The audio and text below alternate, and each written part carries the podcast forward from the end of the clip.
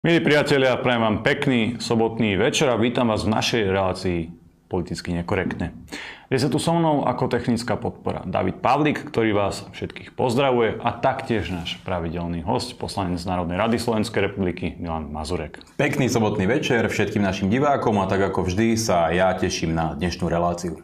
Minio, pozerám, že niečo nám to pribudlo. Vyzerá to celkom dobre, vyzerá to celkom v pohode. A až teraz je naše nové štúdio kompletné. Môže nás e, kvôli tomu zrušia aj na Odise, lebo už je to príliš moc. Inak si zober, o koľko prišiel YouTube už len tým, že tento fantastický nápis mohol svietiť na ich webových mhm. stránkach a mohol byť v jednotlivých reláciách a tí blázni zmazali kanál Kultúrblogu a tak sa tento nápis na ich stránkach neobjaví. To znamená, keď máte kontakt na niekoho v Google, určite im napíšte, či to nechcú prehodnotiť, pretože ten kanál by podľa mňa stál za to pre prinavrátenie a kto by nechcel, aby sa toto objavilo na Určite im pošlite odkaz a podľa mňa budú veľmi smutní.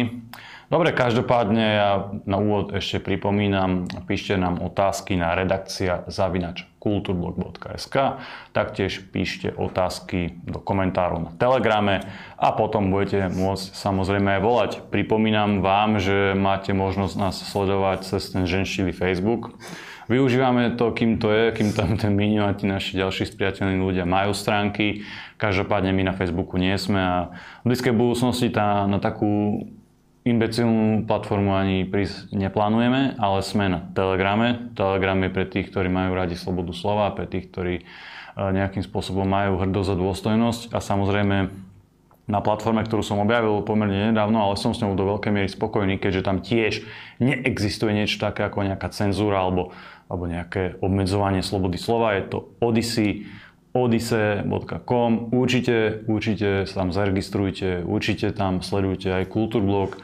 Keď chcete byť s nami v kontakte, keď chcete sledovať naše relácie, naše videá, náš obsah, my ich už nebudeme dávať na žiaden YouTube, na žiaden Facebook, na žiadne takéto, takéto nepodarené platformy, ale iba na Telegram a na Odyssey. To je fakt základ dnešnej doby v 21. storočí, keď nemáte Odyssey alebo Telegram naozaj minulo som sa na tým našoval, na čo je vám internet, veď vy nemáte internet na to, aby ste sa scrollovali po, po blbostiach, aby ste neviem, pozerali nejakých magorov alebo nejakých pročkov, alebo neviem, ale ten internet má slúžiť vám, má to byť prostriedok pre vás, ako sa zlepšovať, ako si uľahčiť ten život, ako si hľadať zaujímavé veci a na tom YouTube alebo na Facebooku a tak ďalej, keď tam brutálne cenzurujú, tak neviem, či to tam nájdete, ale na Telegrame a na Odise určite áno. Plus e, zaujímavé memečka a iné veci, ktoré na Facebooku by jednoducho ani neprežili. Proste by tí administratóri dostali estrogénový záchvat za stavu srdca a potom by to vymazali. Takže určite tieto platformy uh, sú cesta pre vás dobre, nechcem tu robiť, nechcem ťa tlačiť do toho, aby ty si robil reklamu týmto platformám, ale mali by tvoji voliči alebo tvoji nejakí fanúšikovia, alebo ako to povedať, sledovateľia, priateľia, komplet celá rodina, všetci spolužiaci zo základnej strednej školy, proste aj ľudia, čo ťa náhodne niekde stretávajú, mali by aj oni mať Telegram a Odyssey?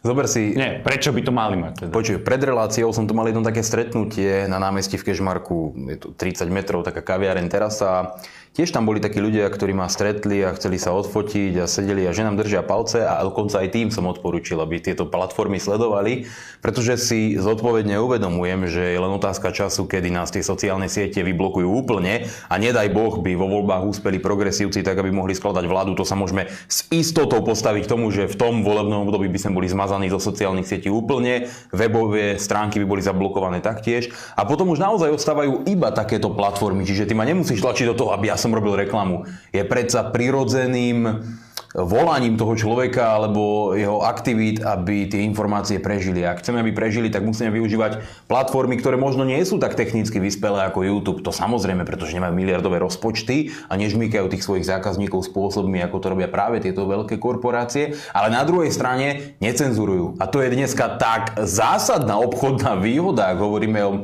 týchto veciach ako o obchodnom vzťahu, že to stojí za to. Čiže každý jeden človek, ktorý nás sleduje a má záujem na tom, aby bol objektívne informovaný, informovaný a nestačí mu len to, čo mu podá Markíza alebo nejaký komik na Instagrame alebo na TikToku, Jednoducho mal by vykonať to minimum, ako nainštalovať si tú aplikáciu Telegram do svojho mobilného telefónu, kde mu aktuálne vždy tá informácia príde priamo k nemu, pretože ten telefón mu zapípa. Ak je to pre neho nepohodlné, môže si to stíšiť, To ale, vie, ale vie, že stále môže tú informáciu v jednoduchej aplikácii nájsť. A navyše cez tú aplikáciu môže si písať práve, ako si hovoril, so svojou rodinou, spolužiakmi, kamarátmi. Alebo U mňa je to dnes primárny zdroj šírenia informácií. My si cez to s Davidom dokonca videá posielame, keď si niečo, To je pekné. e, sa niečo natočí. To znamená, e, všetko ide už cez Telegram u mňa a ja som veľmi rád, že táto aplikácia takýmto spôsobom funguje a dúfam, že takto bude fungovať aj ďalej, pretože mať zdroj necenzurovaných informácií v dnešnej dobe je už tak zásadná vec,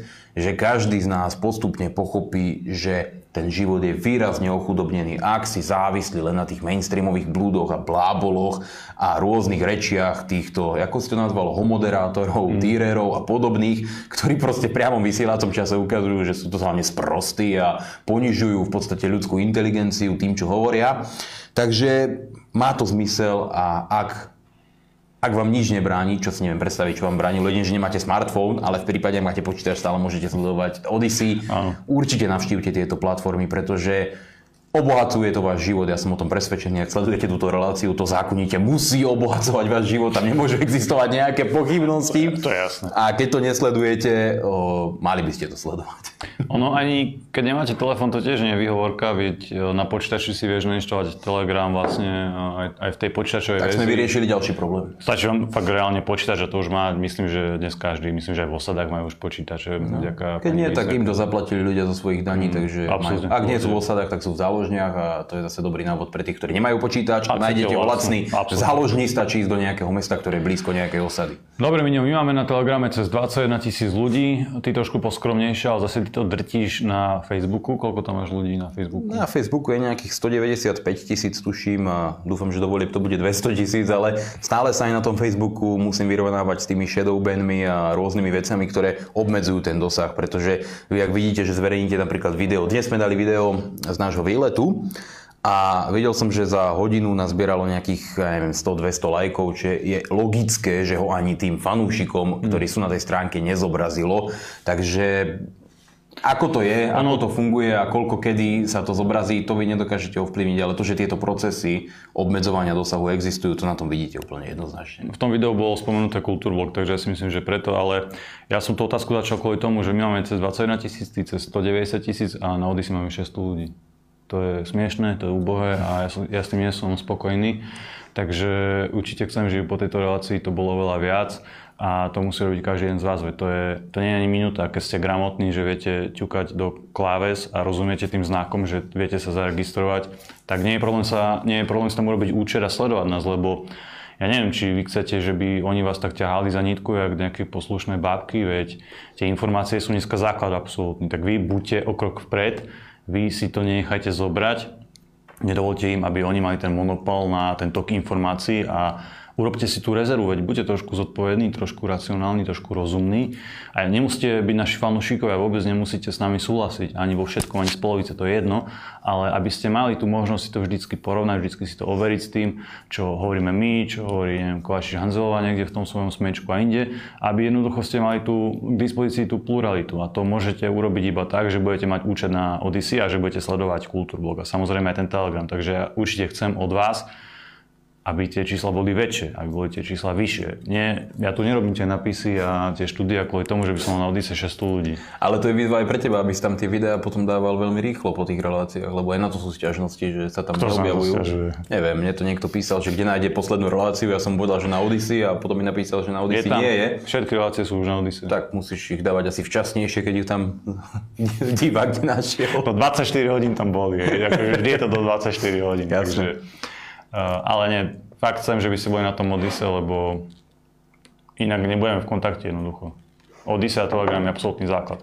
Dobre, toľko k tým sociálnym sieťam, bez ktorých s nami fakt nebudete spojení, lebo ten tvoj Facebook tiež ne- nemusí mať dlhú životnosť. Bohužiaľ. Predsa len je to Facebook, je to tiež nejaký nástroj politického zápasu a oni by boli asi sprostí, keby tie nástroje nechali úplne do. No minimálne, ja hovorím, Takže- ak do volieb vydrží, po voľbách, ak progresívci budú skladať vládu, čo nám najnovšie prieskumy dosť veľa napovedajú, že takéto riziko mm. hrozí, tak e, ja som si istý, že nás zmažú. A to, že nás zmažú, to bude to najmenej, čo nám urobia. Pretože ja neverím tomu, že tí ľudia, tí neomarxisti, ktorí tam sú v tej strane, s penou na ústach, ktorí chcú 5-ročným deťom meniť pohlavie, budú tolerovať ľudí ako som ja s mojimi prejavmi Hmm. A je pochopiteľné, že keď chcete zlikvidovať názorovú opozíciu, to znamená nejakú škálu názorov, ktoré sa v spoločnosti nachádzajú, potrebujete zlikvidovať tie najhlasnejšie, nazvime to metaforicky megafóny tých názorov, to znamená tie najväčšie zdroje tých názorov. A keď patrí medzi ľudí, ktorí majú najväčší dosah pri šírení týchto konzervatívnych hlasov, čo aj denní gen potvrdzuje, že sa nachádzame vždy s Milanom Uhrikom v top 5 tých najhlasnejších politikov na sociálnych sieťach, tak nielen, že ti tie profily vypnú, ale urobia všetko preto, aby ti tie ústa doslova a do písmena zavreli. Ak sa to nebude dať nejakými vyhrážkami, trestnými oznámeniami a súdmi so Sabakom, pozdravujem ho, poslal ďalšiu predžalobnú výzvu za príspevky na Telegrame, tak to budú robiť jednoducho tým, že ťa zavrú do väzenia a my sa s tým musíme zmieriť a urobiť všetko preto, aby progresívci po tých voľbách neúspeli, pretože to už bude úplne iný boj, aký sme to teraz zvyknutí. Dobre, my už sme to trošku načrtli. Tá politická kampaň, napriek tomu, že je leto, ktoré je také možno viac obdobie e, pokoja alebo toho oddychu, tak tá politická kampaň je určite v plnom prúde a samozrejme jedna vec je, že tí politici sa nejakým spôsobom prezentujú, snažia sa pretlačiť k verejnosti tie svoje vízie, nejaký program, robia nejakú svoju politickú činnosť, marketing a však všetci vedia, čo s tým súvisí, ale vždy je pritom aj tá, tá odvratená strana, tá antikampaň, nejaké tie špinavé ťahy, nejaké tie ohováračky, nejaké tie intrigy, zaplatení trolovia, ovadí, ktorí špínia v tom verejnom priestore nejakými nezmyslami, blbosťami, to je vždy, hej, to nie je jednoducho len teraz, to je proste súčasť toho politického zápasu v systéme, v ktorom žijeme tak ako sa s tým ty vyrovnávaš, zvládaš to, sú nejakí ovadí aj v tvojom priestore alebo v tvojej blízkosti, alebo stretávaš sa s nejakými trollmi, s nezmyslami, s blbostiami. Predpokladám, že áno, že celú svoju, celú svoju kariéru alebo celý svoj vlastne politický život, ale či to je teraz nejakým spôsobom mimoriadne alebo výnimočné z nejakého smeru. Myslím teraz tých pár dní, nejaký týždeň dozadu. Ako zvyknú mi písať osadníci, také, že fašisti s tvrdým I, to je čo je podľa môjho názoru veľmi zaujímavý novotvar, ktorý vzniká z nejakej zvláštnej formy gramatiky, ale okrem tých nejakých smiešných rečí v teatrojke od moderátorov, ktorí vidí, že prezentujú jasné liberálne názory, neviem, ako o nejakých osobných útokoch, nie, ja som akože zvyknutý v tejto rovine fungovať úplne bežne, čiže ja tie komentáre na Facebooku a tak nečítam a tí osadníci ma veľmi nezaujímajú a keď chce nejaký osadník písať niečo škaredé o mne, tak ako v poriadku. Ja, ja viem, že už len čaká, kedy to môže hodiť tomu Oľano.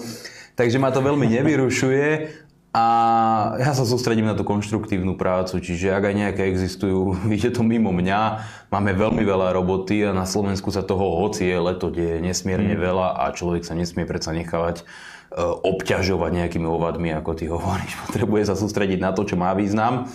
A mimoriadne dôležité je dnes urobiť všetko preto. Ja to budem stále opakovať, lebo však mi na tom záleží, keď nechcem stať skončiť v baze za svoj názor, že keď my tých progresívcov nezastavíme po voľbách, tak sa smiechu už nezdrží nikto v úvozovkách. Hej? To oni sú schopní za 4 roky tak zmeniť Slovensko, že budeme len pozerať.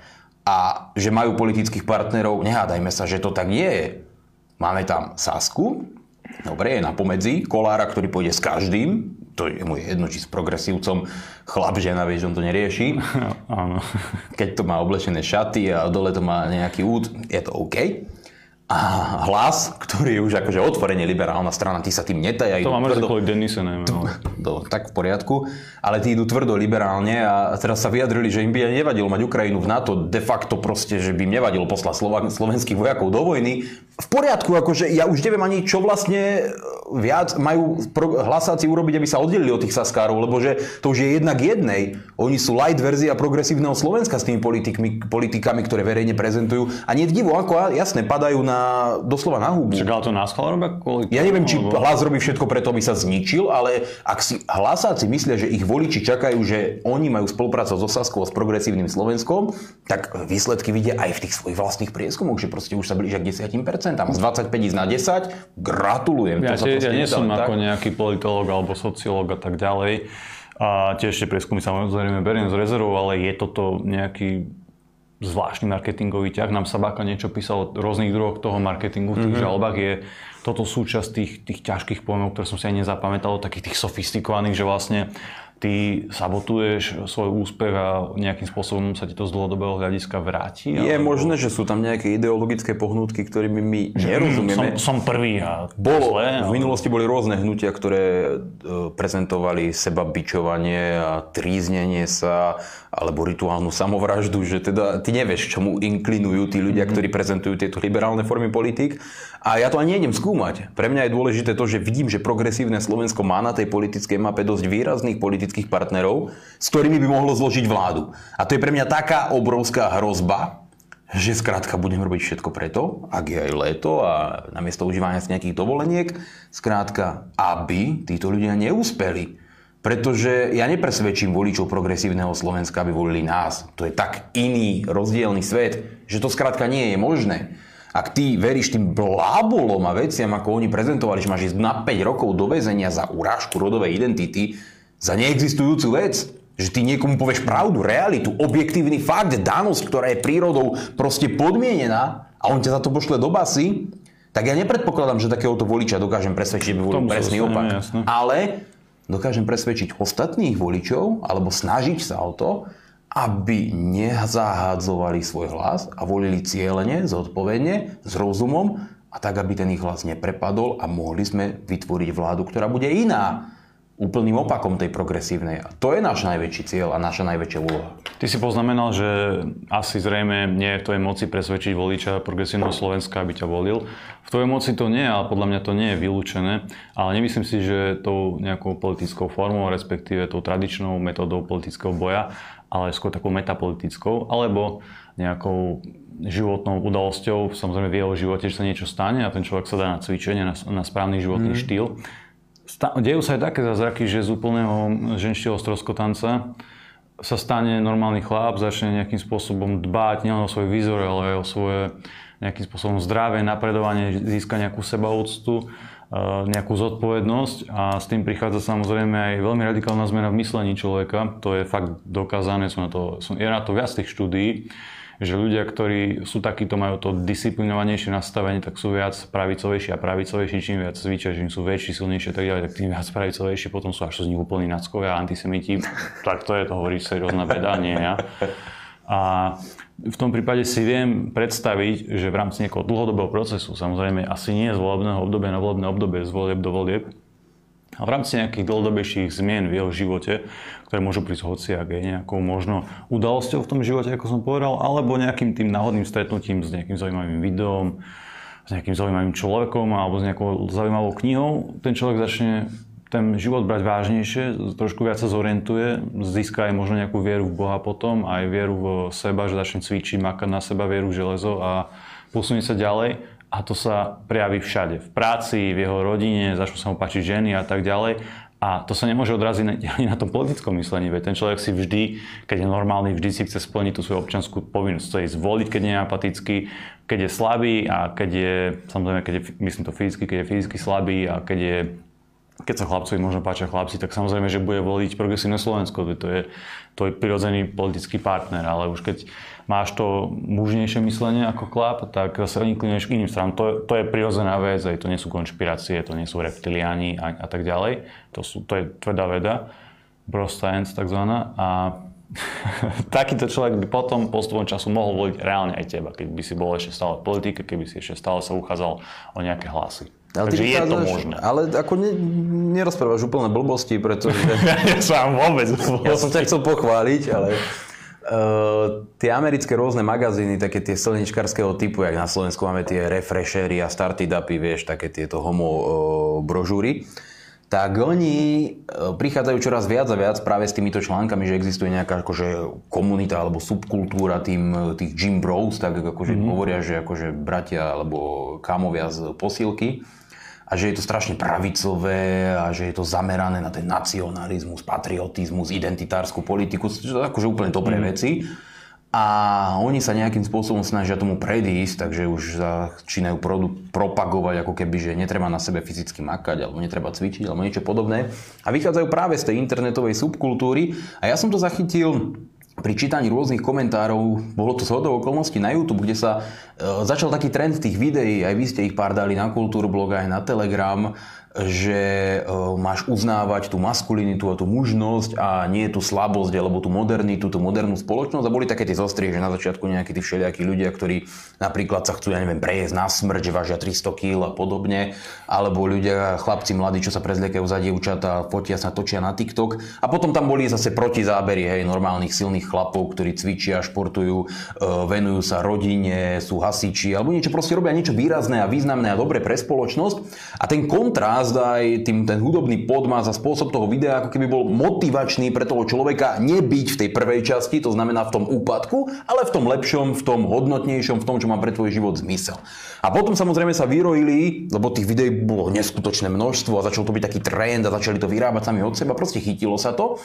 A vyrojili sa samozrejme aj kritici takéhoto trendu, že nie je normálne, ak spochybňuješ nejakého TikTokového chlapca, ktorý si skúša nové šaty na zrkadlo a podobné veci. Je to úplne normálne, keď ho kritizuješ, pretože sa mu snažíš pomôcť, aby to nerobil, pretože to nie je dobre pre jeho zdravie a celkovo pre jeho vývoj. A začali tieto veci kritizovať, hovoriť, ako je tam pod tým skrytý nejaký neonacizmus a podobné nezmysly.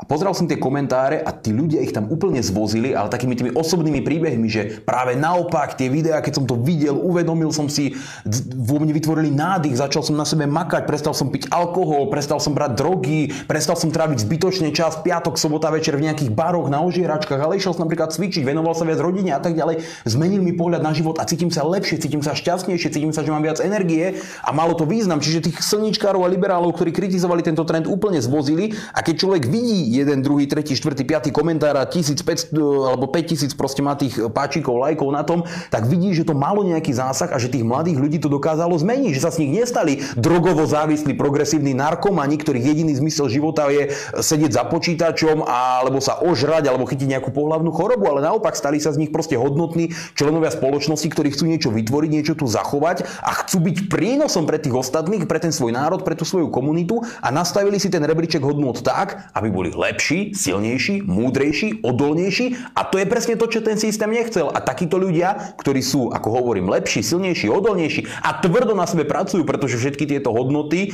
a tieto, tieto prezentácie nejaký, nejakého toho vnútorného nastavenia ti skrátka zamedzujú voliť to progresívne Slovensko, lebo všetko, čo oni prezentujú, sa ti v momente, keď začneš na svojom živote pracovať, zdá hnusné, odporné, desí ťa to, strániš sa toho. Nemôžeš voliť progresívne Slovensko, ak sa skrátka na sebe nejakým spôsobom, ak sa posúvaš, ak ideš dopredu, ak skrátka na sebe drieš. A preto má to samozrejme význam. Nehovorím, že je to pre každého. Sú ľudia, ktorí majú správne názory a nevidia v tomto nejaký zmysel, nikomu to netreba vnúcovať, ale byť pozitívny príklad. Ja nie som nikdy fan fanúšik toho, že keď napríklad nerobíš to alebo to, tak proste ťa môžem urážať alebo niečo podobné. Nie, v žiadnom prípade. Ale istým pozitívnym príkladom. Nemôžeme na druhej strane hovoriť, že alkohol je zlý a zajtra sa pôjdem opiť niekde na diskotéku. No aký by to malo význam? Kto by ma bral vážne? Nemôžem hovoriť, že cvičte, športujte, dajte sa dokopy a vyzerať ako Jan Mikas a vysvetľovať ľuďom, že ako majú byť zdraví. No nikto ťa nebude brať vážne, to je proste základ. A na tom nie je nič zlé, že ťa tí ľudia neberú vážne.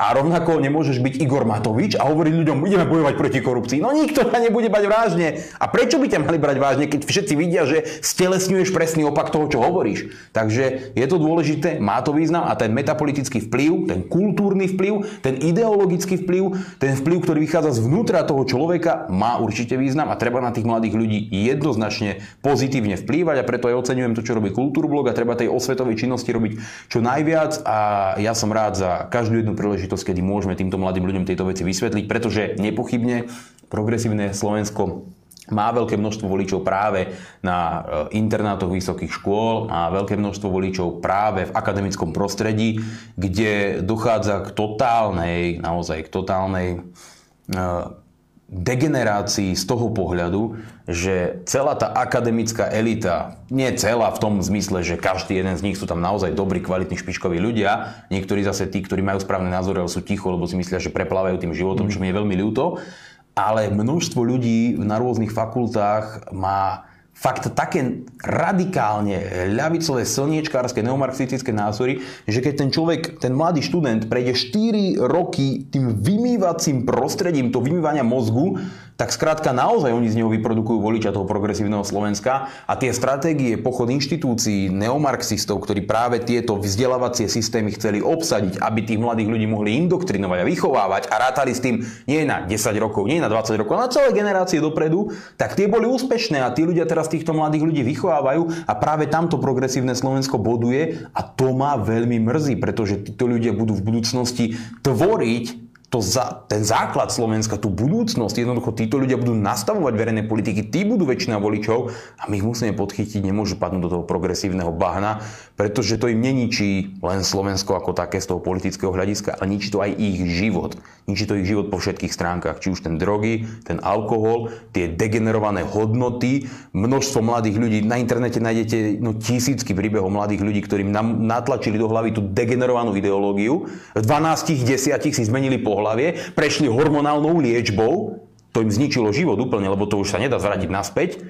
Blokátory puberty, proste normálneho vývoja ľudského tela, chápu, že ti to zablokovali. A, a vtedy, keď si sa mal vyvíjať, keď ti rastli kosti, všetko proste, oni ťa zničili, majú robili s teba mrzáka a nakoniec v 25 to začneš ľutovať. Dojde ti to. A koľko takých ľudí pácha samovraždu, veď to je normálny útok. Ja len ten, kto toto robí deťom, ten by mal na tvrdé roky skončiť v base a kľudne medzi tých najhorších degenerovaných kripov, ktorí v tej base sú, tých najhorších trestancov. Pretože akékoľvek zločiny na deťoch ja neviem tolerovať. A keď niekto príde a 10-ročnému decku začne rozprávať, že on si môže meniť pohľavy a píchať do neho hormóny, tak mňa normálne, akože normálne, že sa mi otvára nožík vo vrecku. A potom na mňa, áno, vyskakujú množstvo tých príbehov mladých ľudí, ktorí to začnú ľutovať v budúcnosti. Ale čo potom? Už je neskoro. Si si zničil život, lebo je pochopiteľné, že v 12, ani v 15, ani v 18 rokoch nie si potenciálne schopný urobiť to najsprávnejšie životné rozhodnutie. A že si veľmi náchylný na rôzne modné trendy, ktoré ti dokážu zničiť život. Na celý, celý život do budúcna. A tomu treba zabrániť. Pretože my vidíme, aj doktor Janco to tu hovoril v poslednej relácii, že Saskári to majú v programe, že od 16 rokov si sám prídeš vypýtať liečbu, dá začnú ti píchať hormóny uprostred puberty. Veď tým treba dať normálne akože... Neschvalujem politické násilie, ale toto je podľa môjho názoru násilie na deťoch. Veď nemôžeš dať 16-ročnému decku na výber, že môže ísť a vyberať si nejakú hormonálnu liečbu. To môže urobiť len psychopat. A preto týchto ľudí musíme zastaviť. Tak politické násilie je samozrejme zlé, ja som to tiež nikdy neschvaloval, ale existuje niečo tak ako spravodlivé násilie a spravodlivá forma uh, vojny, ktorá je niekedy naozaj, uh, ako sa to povie, jediné, jediné možné riešenie. V tejto súvislosti ma napadá, že práve dnes 15. júla uh, rytieri z Európy úspešne završili prvú krížovú výpravu, oslobodili Jeruzalém, ten vytýčený, vytúžený cieľ, takže takéto pekné historické okienko. Troš, trošku je to medzi tým súvislosť, tiež musíme viesť v našich životoch to krížové ťaženie, inak sami proti sebe, proti tým, tým rôznym veciam, ktoré nás e, trápia, pokúšajú a hlavne proti tým všetkým degenerátom, doslova degenerátom, hnusných degenerátom, ktorí nás obklopujú a ktorú, ktorí chcú, aby my sme boli degenerovaní, slabí, smiešní, škaredí, hnusní a sprostí. my sa nedáme a my budeme úspešní. Dobre, čo proti tomu robí, lebo samozrejme bavíme sa o nejakom cvičení a tak ďalej. Veľa ľudí z nejakého fakt pre mňa nepochopiteľného dôvodu, neviem, či to je komunistická propaganda, alebo či to už je vplyv nejakých mimozemšťanov, ale má proste problém s cvičením, so železom, s posilovňou, sú nejaké stereotypy, ktoré sa vytvorili dlhými dekádami, neviem, či závisťou alebo čím, nechcem to riešiť. Každý má, môže mať samozrejme vlastný názor absolútne v pohode. Niekto hrá radšej futbal, niekto hokej, niekto radšej cvičí v pohode, ale nejaké stereotypy, či už o futbalistoch alebo kulturistoch, uh, ja to nechápem, ja tomu nerozumiem a nikdy som, nikdy som tomu nechápal. Každopádne nemusíte, chceme povedať, že nemusíte vždy iba posilovať a robíte silové športy, môžete napríklad boxovať, aj to je tiež pekná forma tréningu a toho zdravého životného štýlu. My sami to praktizujeme a vieme, že je to super, vieme, že je to pekné. Ale existujú aj ďalšie formy, napríklad turistika, turistika v prírode. Slovensko má nádhernú prírodu, fakt na to môžeme byť brutálne hrdí. Môžeme byť fakt radi, že sme sa nenarodili niekde na nejakej západnej Sahare, kde nie je v podstate nič, iba ten piesok. Môžeme byť radi, že máme také nádherné Slovensko, takú nádhernú krajinu, úžasnú, úžasnú prírodu. Či už na severe, na juhu, na východe, na západe, v strede, to je jedno. Slovensko je všade pekné. A... Čo to tam vystrávaš, David? Dobre, dáme si technickú prestávku, ja to potom dopoviem. Aj tak už máme čas, takže David, daj tam niečo zaujímavé. Priatelia, vás vítam späť po prestávke. Dúfam, že sa vám naša prestávka páčila. Je to naša vlastná produkcia. Samozrejme, bavíme sa o tejto úžasnej knihe, kde sú fakt necenzurované, brutálne spomienky slovenských vojakov s frontov druhej svetovej vojny. Ide o spomienky našich dedov a pradedov. Fakt vám to odporúčam, lebo je to mimoriadne poučné a nad veľami vecami sa človek potom zamyslí a možno niektoré veci aj prehodnotíte.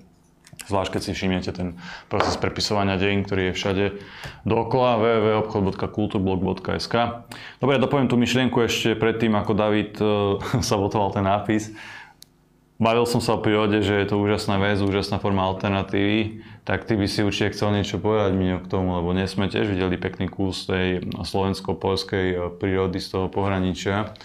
Eh, ja milujem pieniny, chodím tam naozaj pravidelne a často, Ty si tam musel už byť tiež asi niekedy predtým, keďže to tiež nemáš ďaleko, ale dnešný deň bol tiež pekný. Veľa ľudí, slnko a tá túra nebola veľmi náročná. V podstate to nebola ani túra, bola to prechádzka.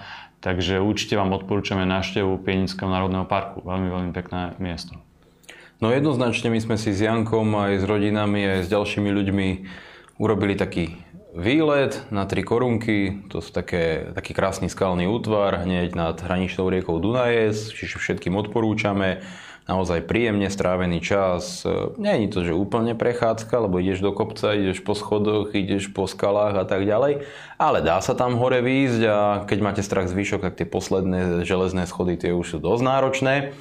Ale na druhej strane ten výhľad stojí za to, je to úplne nádherné a rovnako sú určite nádherné množstva iných výhľadov, ktoré máme na Slovensku vďaka tomu, že naš, naše územie je naozaj rôznorodé od nížin až po veľhory, čiže máte možnosť navštíviť obrovské množstva krásnych miest, ktoré si človek naozaj dokáže užiť. A tá dovolenka na Slovensku má význam. Nielen preto, že dva roky boli slovenské podniky zavreté nezmyselnými opatreniami vlády Igora Matoviča a Eduarda Hegera s Richardom Sulíkom, najväčším bojovníkom za podnikateľov v úvodzovkách ale aj preto, že samo o sebe je vhodné poznávať Slovensko a čím viac Slovensko človek pozná v rámci napríklad tých prírodných krás alebo historických nádherných pamätihodností, ktoré na Slovensku máme, tým väčší vzťah si k nemu vytvorí. Preto keď sa tak zamyslíte nad tým, dnešné moderné západné veľkomestá, všetky vyzerajú na jedno kopito. Aj v Bratislave to už vidíte. Všade sa stavia ten istý typ budov, používajú sa tie isté materiály, tie isté farby, ten istý jednoduchý postup. A je to hnusné. Lebo je to hnusné, samozrejme, je to proste škaredé. Jednoducho nikto nejde do mesta, aby si pozrel e, hnusný, sklenený, e, veľkopodlážny dom. Ide tam preto, aby si pozrel nádhernú katedrálu, krásny hrad, príjemný kaštiel. Ide tam preto, aby si pozrel historickú fontánu, ktorú postavili v dobách, kedy im na tom mieste naozaj záležalo a nerobili to v rámci nejakého developerského projektu, ale robili to preto, že budovali svoj domov. Mesto, ku ktorému mali tí ľudia vzťah, mesto, v ktorom strávili celý život a mesto, ktoré malo vyzerať krásne, pretože v krásnom prostredí sa lepšie cítite. To je fakt. Keď ste na dvore plnom smetí, tak sa neviete uvoľniť tak, ako keď ste na dvore plnom kvetov. To je proste logické vyústenie toho, čo okolo vás vidíte. To prostredie vás ovplyvňuje. No a presne z tohto dôvodu sa tá moderná architektúra štilizuje týmto spôsobom, pretože vlastne všetky tie mesta vyzerajú rovnako, všetky hlavné vlakové stanice vyzerajú rovnako, všetky stanice metra vyzerajú rovnako, všetky skrátka námestia a obchodné centra vyzerajú rovnako. Ale miesta, ktoré sú krásne, sú miesta, ku ktorým si veľmi rýchlo dokážete vytvoriť aj citovú väzbu, pretože sa pri nich cítite príjemne, pretože vás spájajú s niečím jedinečným, pretože sú nenapodobiteľné, pretože sú odrazom nejakého obrovského množstva ľudského úsilia ľudského umu a nekonečného množstva ľudských zručností, ktoré sú výrazom, povedzme, neuveriteľne talentovaných ľudí. Hej. Proste Michelangelo bol jeden z, z desiatok miliónov a podobne. Jednoducho nie každý dokáže vytiesať takú sochu, nie každý dokáže vytiesať, nakresliť taký nádherný obraz. A z toho dôvodu spoznávať tie krásy, vnímať to obrovské historické dedičstvo a práve v lete, keď možno máme toho času trošku viac, je určite lepšie netráviť ten čas na Instagrame a podobne, ale vyraziť si na nejaký ten výlet na Slovensku a spoznať nejaké tie veci. My sme boli síce na tej hraničnej oblasti a bolo to de facto Polsko, ale pozeráte sa na Slovensko. Čiže, Dobré, sú aj sú čiže je to, je to taká, je to také, je to spojené. Je to v podstate de facto jedno, že tam e, nie je to nejakým spôsobom oddelené, neprechádzate cez veľký ostnatý drôt alebo niečo podobné a tie lokality sú krásne a je to aj čisté, je to aj príjemné a nemusíte sa tam báť žiadnych teroristických útokov ako v modernom Paríži. Naopak vnímate a stretávate obrovské množstvo príjemných ľudí, ktorí sa vám pozdravia a rovnako je to, verím tomu, na celom Slovensku, na množstve iných krásnych turistických lokalít. Takže ja môžem ľuďom len odporúčať. Veď my sme s Mirom Sujom natočili také video, ktoré mnohí kritizovali, ale to asi preto, že Mirovi zavidia svaly, ale to, to im nemá nemám za zle, je to v pohode, ja som sa tiež vedľa neho cítil ako škriatok, David to, na, David to natáčal, smial sa. Takže je to úplne v poriadku, ale na druhej strane množstvo ľudí netušilo, aké krásne jazera sú okolo Banskej šťavnice, dokiaľ sme to jazero nenatočili. Viete, koľko ľudí mi povedalo dnes, videl som to video, to fakt tam sú v okolí šťavnice také pekné jazera, obrastené lesmi a fakt je to tam tak pekné v kopcoch. Áno je! A tí ľudia to netušili, lebo je to úplne normálne, nikto nevie všetko a nikto nepozná všetky lokality. Ale tým, že sme natočili to video, upriamili na to pozornosť a pár slničkárom spôsobili mierny malý infarkt, tak tým sme dokázali spropagovať krásu toho miesta. A to podľa môjho názoru malo zmysel a som rád, že sme to takto urobili. Banská Štiavnica je sama o sebe nádherné mesto, nádherná lokalita a ja som tiež priznal sa, že nevedel, že sú tam takéto pekné jazera, takže to je ďalšia pridaná hodnota a možno ďalší tých dôvodov, prečo navštíviť no, aj Banskú A zoberte si tú výhodu, že vy nemusíte platiť, e, prídete tu do lokálneho akvaparku, kúsok od Kešmarku a rodina tam zaplatí 100 eur len pomaly na vstupnom. A nie je to nejaký zázrak proste, no necítite sa tam nejak úžasne, tam pár bazénov a tri tobogány. Hmm. Ale to jazero máte zdarma. A je ešte lepšie, je krajšie, tá voda je prírodná, nádherná. Čiže povedzte mi, či to nie je lepšie. Ešte aj ten, ten náklad na dopravu do tej šťavnice, keď ste z východu Slovenska, je lacnejší ako výlet do akvaparku, ktorý máte hneď vedľa. A nekrmia vás tam nejakými hranolkami fritovanými v hnusnom oleji, Blbosť. ktorý proste zabíja vaše telo a vytvára v ňom rakovinu. Určite lepšie je vyraziť Dobre, že OK, toto je jedna, z tej, jedna stránka tej mince. Druhá stránka mince je, že ti ľudia veľmi rýchlo môžu povedať a čiastočne majú fakt pravdu. OK, my chcem sa ísť kúpať do jazera, ale rozpráva má medveď a to nechce nikto. Keď si v akvaparku, keď si na tom tobogáne, tak samozrejme, že ten medveď sa tam neobjaví, lebo je to iná trošku lokalita a tak mhm. ďalej. Jasne, chápeme sa. Ale my tu teraz rozprávame niečo na návšteve prírody, hej, choďte do lesa, choďte do hory, choďte do jazera, čo je v lese a tak ďalej, ale nie je to úplne tak celkom bezpečné na tom Slovensku. Samozrejme, že nechceme nič preceňovať, nechceme ani strašiť, to, to v žiadnom prípade, ale veď už koľko bolo dneska tých útokov, hej, medvedov, koľko tých útokov bolo za, posledné, za tie posledné týždne a tak ďalej. Takže treba naozaj myslieť na to. Ten, tú prírodu určite nemôžete podceňovať a určite sa tam nemôžete správať, e, ako keby teraz ste si chodili po námestí, zvlášť tej situácii, ako, ako, ako máme teraz na Slovensku, že tá problematika s medvediami je naozaj vypuklá a že nikto to nerieši, že ľudia na to kašľú. Tí zodpovední ľudia, myslím tí kompetentní, ktorí ani o tom medveďovi veľa nevedia, keď e, minister, ten najdôležitejší, ten najväčší frajer, ktorý by to mal takto kontrolovať a určovať tie, tie politiky, ti povie, že medveď je vlastne vegetarián, teda nevie o tej šelme uh, veľa, tak vieš, ten problém tu je a nemôžeme sa tváriť, že tá príroda je tiež úplne nejaké miesto, ako fakt taká na námestí. No toto je obrovský problém, o ktorom hovoríš, pretože za deň, ak to dnes rátam, to už boli tri útoky, tuším, ktoré boli len medializované, to znamená násobne viac stretnutí s potenciálnym nebezpečenstvom sa muselo udiať a musí sa udie, diať každý jeden deň. Pretože skrátka tých medveďov je príliš veľa. Kto to ešte popiera, tak je buď e, spomalený nejakým spôsobom, alebo je ideologicky zameraný a poberá nejaké granty na ochranu kolibríka, mravcov a jašteric, ale neviem čo všetkého, pretože On sa to zdá, ale tam sú obrovské množstva peňazí. Jednoducho, e, ľudia si to neuvedomujú, ale množstvo drevnej hmoty na Slovensku, to znamená lesných oblastí, je viac ako pred desiatimi rokmi, neporovnateľne viac ako pred 60 rokmi, keď e, pláne na v Tatrách, ktoré sú dnes zalesnené, boli holé, boli to pastviny pre ovce. Proste tie veci sú dnes zalesnené, tých lokalít, toho tých hektárov proste lesných porastov je ďaleko viac ako v minulosti a aj tak proste je tých medvedov tak strašne veľa že skrátka sú vytláčané čoraz bližšie a bližšie k obydliam. A dnes bol napríklad prípad, o ktorom som čítal, keď chlapík zastrelil toho medveďa, čo je inak mimoriadne dôležité, pretože keby ten chlap nemal legálne držanú strelnú zbraň. To je niečo, na čo tu stále apelujeme, že ten zákon a to, aby slušný, inteligentný, zodpovedný, poctivý a bezúhodní ľudia mali právo mať strelnú zbraň je dôležité, tak ten chlap môže byť mŕtvý dnes. Mm. A skúste si predstaviť e, takú smrť, že vás roztrhá medveď. Koľko, to nie akú dlho musíte bojovať a aký bolesti zažívate, koľko strachu a kto by chcel takto zomrieť. Ale samozrejme Budajovci to Slovákom doprajú, veď prečo by nie, pretože sú to obyčajné ľudské hyeny, ale ten chlap toho medveďa zastrelil, pretože ten medveď sa už tak nebál, že aj napriek niekoľkým varovným výstrelom do vzduchu útočil ďalej. Išiel na ňo z metra, potom to do neho napálil a je to úplne pochopiteľné a logické a všidel som tie komentáre, každý mu tam tlieskal, pretože ľudia už toho majú dosť. A to, ako hovoríš ty, tých útokov je neskutočne veľa. Ľudia sa boja chodiť do prírody a vnímam to aj u nás na Spíčskej Magure 16 medveďov natočia a podobne. To čo je? To tu nikdy nebolo, nikto si to nikdy nepamätá. A teraz je tá situácia tak zásadná, že ten medveď už je doslova ako biologická zbraň, aby vyhnal tých ľudí z prírody. Som čítal, že sa rušia školské výlety. Že už budeme len v areáli kempingu a nepôjdeme nikde na prechádzku okolo lesa. Čo ak stretneme medveďa? Hmm. Lebo pravdepodobnosť je obrovská, lebo ho tam videli včera, predvčerom, natočili ho na fotopascách. Veď to je obrovský problém, tak to predsa nemôžeme fungovať. To zrujnuje celé regióny, keď to bude takto ďalej. Necháme to ešte 5 rokov takto, ak budú progresívci vládnuť, to si píšte, to ešte náhodou zastrelíte toho medveďa seba obrane, tak ešte vás zavrú, normálne akože vážne, pretože to sú psychopati chorí. A ako to potom dobačujeme ďalej na Slovensku, tak toto fungovať nemôže. Skrátka, musíme s nimi niečo robiť. Ak chcú, napríklad do Bruselu, do Európarlamentu priamo, alebo do sídla Európskej komisie nejakých medveďov, môžeme ich odchytiť a transportovať ich tam. Nech tam s nimi robia, čo chcú. Ak ich chce Budaj do bytu, alebo tí slniečkári z rôznych mimovládnych organizácií, môžeme im dať aj ich. Aj ich im, aj im ich môžeme dať. Nie je problém.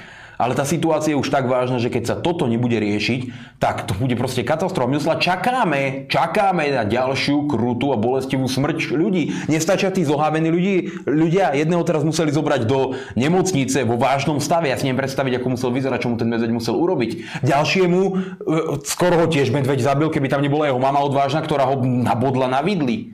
Tak zúfalý je stav a nenapadla ho uprostred lesa Napadlo ho na vlastnej farme, chápete?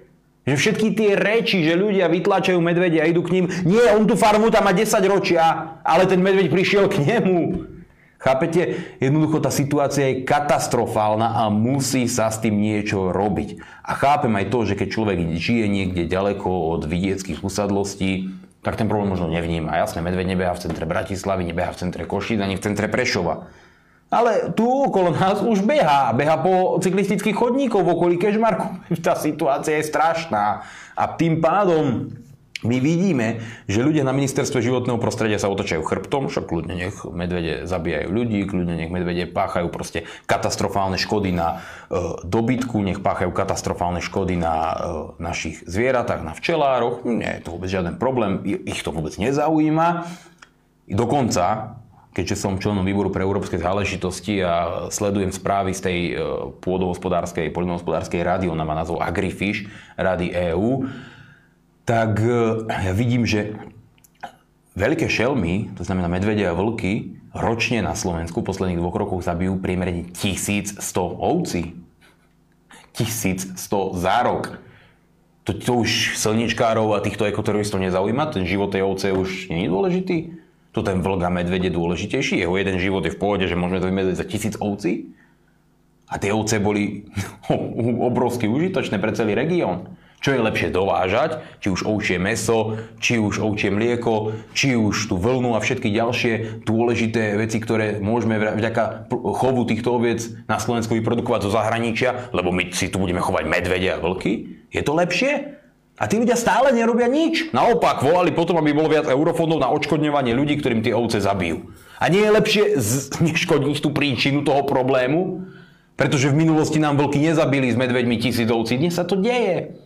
Takže tieto problematiky treba riešiť a my v Hnutí republika to hovoríme úplne jasne, že proste tá regulácia to musí byť. Jednoducho, bez ohľadu na to, čo môže akýkoľvek drogovo závislý progresívny narkoman tvrdiť, život človeka je viac ako život medveďa. Aj ako život vlka. To skrátka treba pochopiť. Kto to má nastavené opačne, v poriadku, môže ísť cigánikovou do nejakého baru, tam si môžu potiahnuť nejaké látky a môžu sa hrať, že sú psíky, že sú mačičky, v poriadku. Pre nás vždy bude život človeka viac ako život medveďa. To je proste nemenný fakt.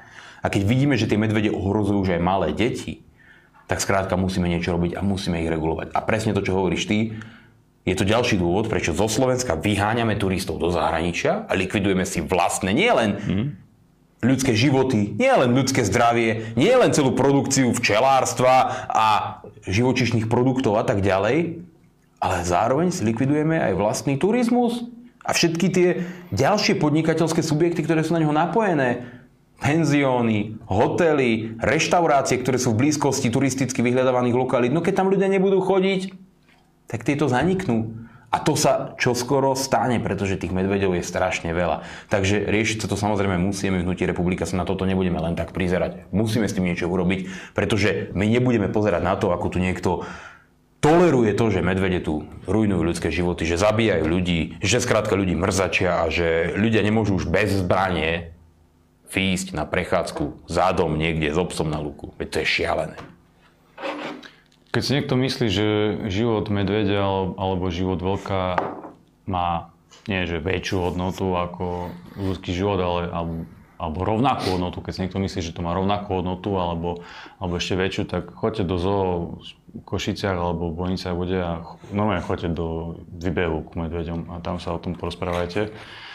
Ale ja som chcel povedať, Miňo, že to nie je asi iba vec tých rôznych politikov, ktorí sú nekompetentní, predsa len to je vizitka vás, milí priatelia, milí ľudia, ktorí nás sledujete, počúvate, alebo tých volia občania tých politikov. Oni si ich doslova vyberajú a je to, je to, nech potom si užívajú tie následky. Ale ten iný, tá iná rovina je, že je tu veľký biznis s tým, toto si už načrtol, správne si to opísal. Je tu veľký biznis, ktorý robia tie mimovládne organizácie jednotlivé, jednak si robia oni sami z toho biznis, nejakými svojimi kšeftami. A druhá vec že je, že sú veľmi takže zažaté do toho štátneho rozpočtu aj tieto ekoteroristické mimovládne organizácie, aj rôzne iné progresívne, to je fakt, celá sieť, celá fakt, nadúpaná štruktúra, veľmi komplexná, rozvetvená a tie sú veľmi, veľmi úzko pri, pricúcané na tie štátne peniaze, na tie štátne financie a to asi nebude stačiť jednoducho vymeniť Budaja. Jasné, že Budaj musí ísť preč, že to je absolútne nutné na to, aby sme to vôbec nejakým spôsobom žili ešte ďalej dôstojne, ale bude treba asi upratať eh, aj ďalej. Treba pozametať asi trošku viac. Predstav si, že by si vyrábal napríklad klietku na kontajnere čo niekedy nebolo potrebné, ale dnes je to fantastický biznis, pretože ministerstvo životného prostredia vytvorí dotačnú schému, desiatky miliónov eur, na ďalšie železo, ktorým oplotíme kontajnere, aby nechodili medvede do obcí. Hej. A tvrdia, že to bude účinné a že to pomôže a neviem čo. Je úplne pochopiteľné, že títo ľudia si na tomto robia biznis. Tam sa točia stovky miliónov eur kamarádske firmy, rôzne formy dotácií, obce o to musia žiadať a ty keby si robil tie klietky, tak tiež chceš, aby tých medvedov bolo čo najviac. Čím viac medvedov, tým väčšia potreba klietok na kontajnere. Úplne logické. A potom kusy železa zozvárané predávate za obrovské peniaze, lebo proste treba chrániť kontajnere pred medveďmi. Zároveň tu máme rôzne formy schém, dotácií pre ochranu prírody v úvodzovkách, ktoré množstvo mimovládnych organizácií geniálne využíva na to, aby sa nacicali, ako ty hovoríš, na štátny rozpočet a brali neskutočné zdroje peňazí na ochranu dvoch korytnačiek. Tie projekty boli mnohokrát pomenované, v Národnej rade sa o tom hovorilo, na ochranu nejakého jedného sísľa a tak ďalej. Viete, ja som 100% za ochranu prírody. A keby títo mimovládni paraziti reálne chceli ochrániť prírodu, tak idú ku každej osade a čistia tie nekonečné tóny bordelu a odpadu, ktorý tam nájdu, pretože tie znečistujú vodné zdroje, znečistujú vodné nádrže a robia katastrofálnu eko záťaž. To by robili, keby im naozaj záležalo na prírode. Nie, oni si radšej vyhliadnú, že tu je nejaký vtáčik a tu je nejaký lučný koník a ty tu nebudeš teraz kosiť traktorom alebo kombajnom alebo nejakým iným mechanizmom, budeš tam kosiť ručne a tým pádom ťa úplne zničia ako poľnohospodára a oni toho lučného koníka musia ochrániť, lebo to je neskutočne dôležité a toho musí, to musí proste žiť. Ale tie osady to i riešiť nebudú samozrejme, lebo to nie je v móde a na to žiadne schémy aktuálne neexistujú, len na iné mechanizmy v rámci osad. A teda Vidíš veľmi dobre, akú paniku spustili všetky tieto slniečkárske mimovládne organizácie na základe billboardov, ktoré vylepilo Hnutia republika, že mimovládka má ani cent. Začali ísť tým najprimitívnejším argumentom. Oni chcú zakázať podporu športových klubov. Oni nechcú, aby sa pomáhalo postihnutým deťom. Oni nechcú, aby sa pomáhalo cirkvám a rôznym historickým spolkom obnovujúcim hrady a zámky a podobné bláboli. A viete, prečo toto urobili? Prečo takúto kampaň spustili? Pretože sme veľmi dobre trafili, ako sa hovorí, tú gágajúcu hús, ktorá musela zareagovať. To citlivé miesto. Pretože oni neprišli s tým, že oni nechcú financovať dúhový Pride, pretože keby toto začali kričať, tak ľudia povedali, že to je super. A prišli s tým, že oni nechcú, aby sme robili školy za demokraciu v úvodzovkách. Ja som o tom raz hovoril. Je to taká mimovládka, ktorá zhrnie nejakých pár talentovaných študentov a tam im vymýva mozgy tou ľavicovou neomarxistickou ideológiou. Neprídu s tým a nepovedia, oni nechcú financovať iniciatívu inakosť, aby sme mohli natáčať teplú jogu. Nepovedia toto. A začnú trepať nezmysly. Oni chcú, aby nemohli sa pomáhať športovým klubom, tehotným ženám a podobné voloviny. Všetci Naozaj všetci veľmi dobre vedia, pretože tú problematiku komunikujeme neskutočne dlhú dobu. Že hnutie republika chce odstaviť politické mimovládne organizácie od štátneho rozpočtu a tie desiatky miliónov eur, ktoré sú ročne splachované doslova do záchoda, chceme použiť na to, aby sa zlepšil život všetkých slušných ľudí na Slovensku.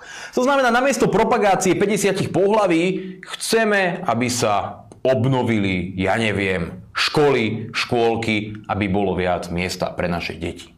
Namiesto toho, aby sme platili teplú jogu, chceme, aby sa stavali byty pre mladé rodiny. Namiesto toho, aby sme financovali dúhové brajdy a pochody chlapov v kožených trenkách po námestiach, chceme, aby sa podporili projekty pre dôchodcov. Veľmi jednoduché veci.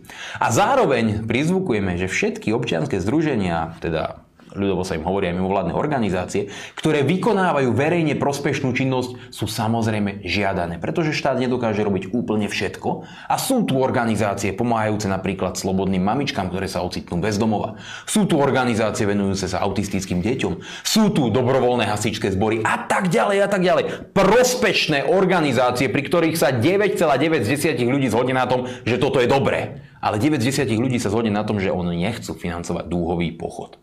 A to je ten rozdiel. A oni veľmi dobre vedia, že za Tiaľ, čo my chceme zrušiť financovanie tých politických mimovládnych organizácií a zároveň aj takýchto ekoteroristických psychopatov, ktorí považujú život medvedia za hodnejší alebo hodnotnejší ako život človeka, tak na druhej strane práve naopak. My chceme podporiť všetkých tých, ktorí robia záslužnú činnosť, pretože si to zaslúžia. O tom je to slovo záslužná činnosť. A veľmi dobre si uvedomujeme rozdiel medzi občianským združením, ktoré ľuďom pomáha a ktoré tvorí zmysluplné hodnoty a robí tu verejne prospešnú činnosť a medzi občianským združením, kde sa chlap v leopardích legínach hádže na zemi a tvrdí, že je to umenie. Alebo kde točia divadlo, alebo robia divadlo o tom, ako sa dvaja chlapci do seba zamilujú a prežívajú šťastný život. Pričom vedia, že vstupenky na takéto predstavenie im nezafinancujú samotnú výrobu, réžiu, scenár, osvetlenie, hercov, ani ten nájom toho, tej budovy. Nič! Pretože to nepozerá nikto, kto normálny by to chcel vidieť. Tak vedia, že potrebujú dotáciu. Ale ľudia nechcú tieto veci platiť. A o tomto je kampaň Hnutia republika. A preto spustili samozrejme, oni chcú podporovať útulky, oni chcú, aby šteniata zomerali na uliciach. No jasné, no jasné, presne toto je na tých billboardoch napísané. Vedia veľmi dobre, že je problém. A vidíte, ako veľmi sme im vstúpili na otlak, že bijú na poplach ako blázni, pretože sa reálne boja toho, že budú musieť ísť pracovať.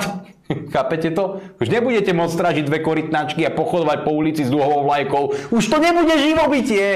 Už budete musieť robiť. A to je prúser. Ja tomu chápem. Ale nevyhnete sa tomu. Keď tam bude to hnutie republika, nevyhnete sa tomu.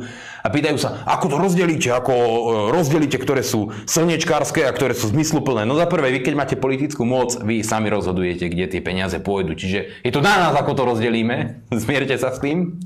A za druhé, sú tu celé dotačné schémy, ktoré treba zrušiť. Napríklad Ministerstvo spravodlivosti má tzv. dotačnú schému na boj proti extrémizmu. Viete, ak by existovala zmysluplná dotačná schéma v súčasnosti na boj proti extrémizmu, tak by sa tie organizácie, ktoré budú dostávať tieto peniaze, museli volať protivládne, pretože najväčší extrémizmus na Slovensku reprezentuje súčasná aj minulé vlády. A nemohli by to byť mimovládne, ale protivládne organizácie. A oni samozrejme nebudú financovať protivládne organizácie, ktoré budú mať protivládnemu extrémizmu. V žiadnom prípade. Naopak. Budú tvrdiť, že tamtí sú extrémisti, proti nim treba bojovať. A tak budú za peniaze a zadanie ľudí platiť protištátnu činnosť voči ľuďom, ktorí majú iný názor v žiadnom prípade. Celá tá schéma, ako oni tomu hovoria, že za toleranciu, za ľudské práva, to sa zruší. Proste nebude existovať. A kopec ľudí samozrejme príde o to luxusné živobytie, ale bohužiaľ. A potom je tu zároveň ďalšia dôležitá schéma, a to je viac ako 1 miliarda eur, ktorá je určená v rámci schémy 21 až 27, tie roky, eurofondového rozpočtu, ktorá je určená do osád. A viete veľmi dobre, bavili sme sa o tom, že v osadách majú teraz počítače, pretože Veronika im to rozdal. Bol som v Národnej rade, keď sa Veronika obhajovala, že len zlí ľudia z republiky môžu tvrdiť, že rozdávať, takto, že digitálny príspevok bola zlá vec. Veď deti dostali počítače. Záložne dostali počítače. Ja sa chcem spýtať, ako tie počítače skončili. Čiže Veronika verejne prišla a prihlásila sa k tomu, že rozdať tie počítače do tých osád bol fantastický nápad. Že nebolo lepším spôsobom, ako rozdeliť tieto peniaze. My tvrdíme presný opak, že všetky tie peniaze, ktoré sú tam určené a na ktorých sa zase priživuje kopec zbytočných mimovládnych organizácií, všetky tie peniaze sa vezmú a použijú sa na vytváranie pracovných miest pre týchto osadníkov. Pretože my chceme zlepšiť ich život. Ale nie tak, že im donesieme priamo na rukách všetky veci zadarmo. Nie, my máme príležitosť zlepšiť si ich život. A keď ju odmietnú, nedostanú nič. A príležitosť je len a len práca. A zároveň za tú miliardu môžeme keďže vieme, že to sú nízko kvalifikované, je to nízko kvalifikovaná pracovná sila, samozrejme máte tam inžinierov, marketingových géniov, ale máte tam ľudí, ktorí vedia držať lopatu a ktorí vedia, povedzme, sadiť zemiaky a ktorí vedia, povedzme, starať sa o ovce, naučia sa ich strihať, naučia sa dojiť kozy. Joj, veľa vecí sa dokážu naučiť. Naučia sa prenášať drevo, naučia sa čistiť rigoly okolo ciest, naučia sa proste vyčisťovať potoky a kultivovať ďalšie To prenášanie dreva to už vedia. To Čiže my veľmi dobre vieme, Častokrát sú naozaj veľkí experti v prenašaní jednej veci z dvora na iný dvor, dvor zberný. Nie všetci samozrejme, ale videli sme, zažili sme rôzne príhody. Ale presne o tomto tu hovoríme, že my tu máme obrovské množstvo príležitostí, ako môžeme podporiť ich pracovné záradenie a zároveň teda vytvoriť obrovské množstvo nových produkčných mechanizmov alebo možností pre Slovensko produkovať si vlastné potraviny, rastlinnú živočišnú výrobu a následne môžeme túto rastlinnú živočišnú výrobu začať čoraz viac a viac tlačiť aj do reťazcov, ktoré na Slovensku predávajú ďaleko menšie percento a ďaleko menší podiel slovenských potravín, ako je to bežné v zahraničí. A my to môžeme riešiť, pretože tých dostupných potravín bude hrozne veľa. Môžeme zlepšiť možnosti predaja z dvora, môžeme zlepšiť jednoducho legislatívu. Aktuálne Hnutie republika za to zbiera petíciu, aby ľudia mohli sami pestovať, teda respektíve sami chovať tie zvieratá na dvore bez nejakých legislatívnych obmedzení a byrokratických nezmyslov, ktoré to dnes sprevádzajú. Čiže tých možností je hrozne veľa a o tomto je ten náš billboard, že mimo vládkam ani cent že títo politickí paraziti, ktorí sa priživujú na tom, že robia túto liberálnu, progresivistickú politickú agendu, už nedostanú ani cent. A samozrejme všetci ostatní športové kluby a uh, ja neviem, ľudia, ktorí sa starajú o postihnuté deti, to všetko ostane podporené, pretože to je pre spoločnosť prínosom, na rozdiel od tých liberálov. A preto vidíte tú zákernosť tej kampane, že oni vám nepomenujú, že ten dúhový Pride je problém, lebo to je problém, ale že problém je to, že my chceme zobrať športovým klubom a podobné nezmysly. Viete dobre, že to tak nie je a v auguste, vzhľadom na to, že túto tému urobili akože mainstreamovou záležitosťou, prídu podľa môjho názoru vysvetľujúce propagačné kampane a bude to pre vás silničkári, ktorí to sledujete, alebo viem, že to sledujete ešte horšie. Všetci pochopia, čo ste zač a všetci pochopia, čo hnutie republika chce zastaviť v rámci financovania. Nebudete už dostávať peniaze zadarmo, nebudete môcť za luxusné platy behať s holými zadkami po námestí. Budete to musieť robiť zadarmo. Berte si príklad do Joža Pročka. On to dokázal aj bez štátnych dotácií. Dokážete to aj. A kam sa dostal? A kam sa dostal. Čiže nasledujte príklad Jožka Pročka. On behal s holým zadkom aj bez peňazí od štátu. Milí priatelia a oveľovateľia faktov, nebojte sa, práca šľachti, takže bude to pre vás, ja si myslím, že veľmi dobré a nakoniec môžete skončiť ako voliči republiky, lebo to je tá životná udalosť, o ktorej, som, o ktorej sme sa bavili v prvej časti tej relácii. Nikdy nevieš, čo sa ti v živote zmení. Vás, vy budete donútení robiť tým pádom budete musieť byť tiež trošku viac disciplinovaní, že začnete cvičiť. Zrazu sa vám zmení tá vaša sexuálna orientácia, aj politické preferencie. A to je to, čo sme presne spomínali.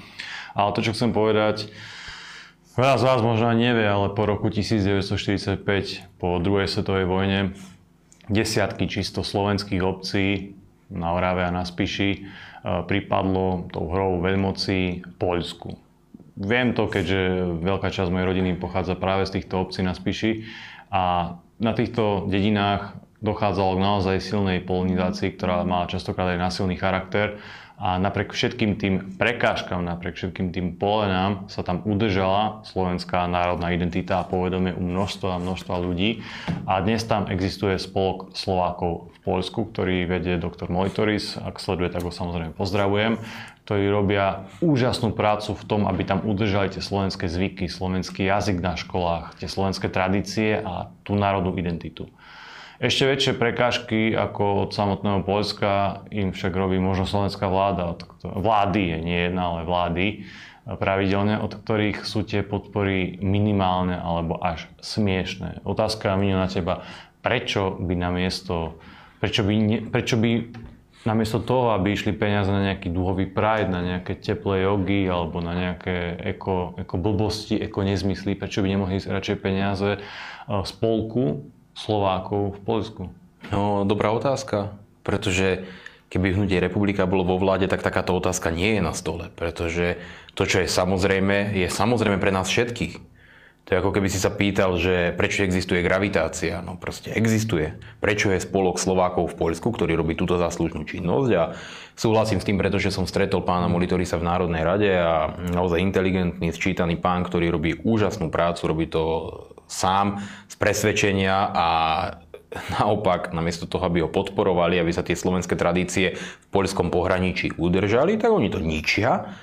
A keď sa pýtaš, prečo je lepšie podporovať toto namiesto pochodu proste chlapov v kožených trenkách, no tam nie je dôvod to nejak dohlbšia zdôvodňovať. Všetci vieme, že to tak je. Všetci diváci sa na tom zhodnú, 9 z 10 Slovákov sa na to zhodne. Urobte vo fokuse prieskum a pýtajte sa, chcete dať peniaze na dúhový Pride alebo na spolok Slovákov v Poľsku, ktorý napríklad robí e, historickú dejepisnú olimpiádu na školách, zachováva e, slovenský jazyk v týchto školách, venuje sa proste zve, e, zvyšovaniu povedomia a usporadúva krásne kultúrne podujatia pozýva si e, slovenské súbory a predstavuje náš tradičný folklór a tak ďalej. Či je lepšie to, alebo proste pupuši na námestiach. Ja nemám nič proti e, týmto ľuďom inak orientovaným ako takým, veď je všetko v poriadku, ale vaša orientácia nie je dôvod na poberanie peňazí. Kultúrna a krásna osvetová činnosť je to, čo robíte vy, nie. A tak je to nastavené v rámci hnutia republika. To sú proste naše hodnotové ukotvenia, ktoré sú nemenné. Pretože sú tak jasné, ako je jasné, že existujú dve pohľavy a podobne. Proste všetko to, čo oni prezentujú, sú blbosti, nezmysly a výmysly. A ideológia, ktorú oni prezentujú, jednoducho nie je hodná štátnej podpory. To je naše hodnotové ukotvenie, opakujem. A preto tvoja otázka bude bezpredmetná, keď bude mať hnutie republiku, republika moc na to, aby tú otázku mohlo vyriešiť. Dobre priatelia, dáme si teraz e, prestávku. Samozrejme po prestávke v tej ďalšej časti našej relácie dostanete priestor aj vy. Píšte nám na redakcia zavinačkulturblog.sk, na Telegram alebo nám budete môcť aj zavolať. Priatelia, vás vítam späť po tejto veľmi peknej, inšpiratívnej a sympatickej prestávke. S radosťou spomínam na to, ako sme to, to video točili bolo by možno dobre si návštevu zopakovať. Erika, ak sleduješ, tak pozdravujem samozrejme. Táto časť je venovaná vám a vašim otázkam. Samozrejme, určite nám volajte na telefón, tam sa môžete pýtať fakt hocičo. E, Málo kedy máte takú možnosť, že môžete konfrontovať politikov alebo nás priamo.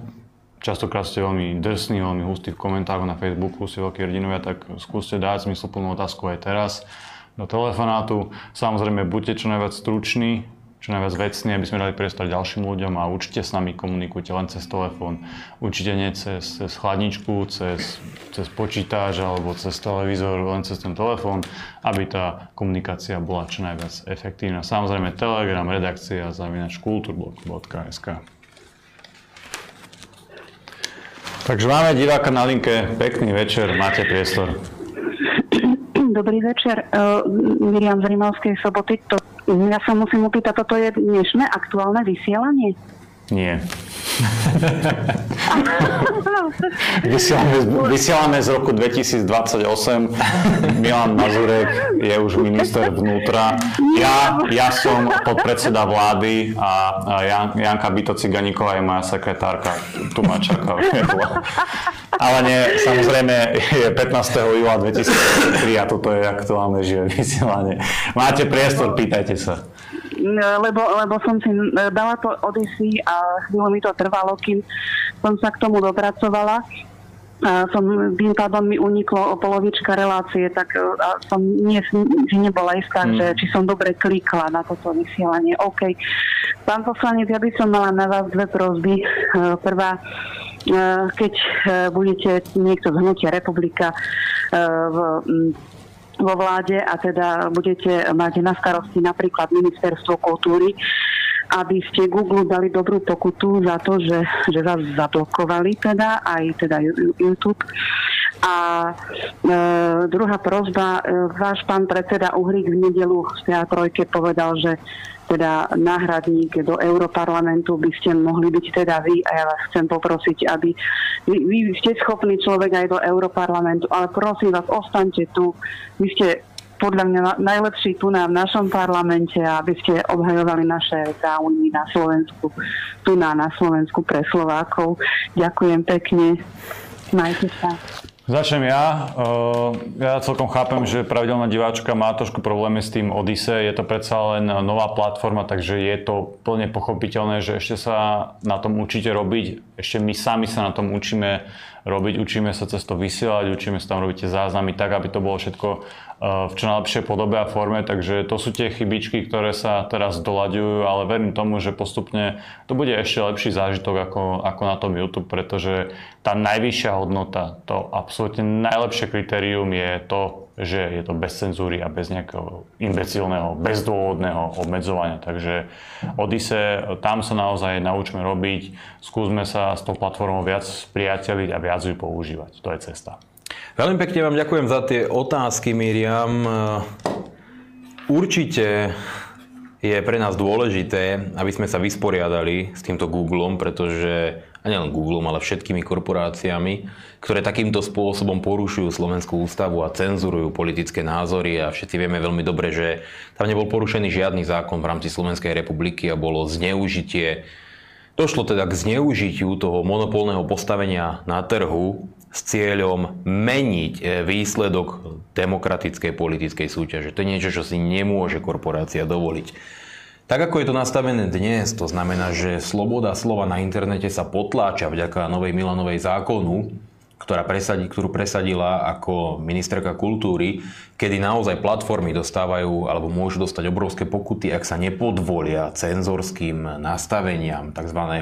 mediálneho regulátora, tej mediálnej rady, tak to všetko zrušíme. To vám hovorím úplne vážne. To bude v našom programe, že skrátka na internete bude čo najväčšia sloboda. Jedna vec sú zákony Slovenskej republiky, ale žiadny mediálny regulátor ti nebude na tvojej platforme, keď poskytuješ napríklad zákazníkom alebo užívateľom len tak možnosť prezentovať svoje videá, svoju videotvorbu, aj názory na politiku, nebude ti určovať, čo tam smie byť, čo tam nesmie byť a prikazovať ti, aby si niečo mazal, nebudeš podmienený nejakou registráciou ako youtuber do nejakých špecifických zoznamov. To všetko sa zruší. Sice si to oni teraz budujú, to sa zruší, pretože to nemôže existovať. Je to proti slobode slova a je to robené s jediným cieľom, aby podporili činnosť tých mainstreamových médií, aby tie boli jediným zdrojom informácií, ktorý sa najľahšie k ľuďom dostane a odradili čo najväčšie množstvo ľudí, ktorí sa chcú prezentovať aj iným pohľadom a jednoducho nemajú k tomu dostatočné príležitosti a tak im tie príležitosti chcú obmedziť naozaj na tú najnižšiu možnú mieru. A zároveň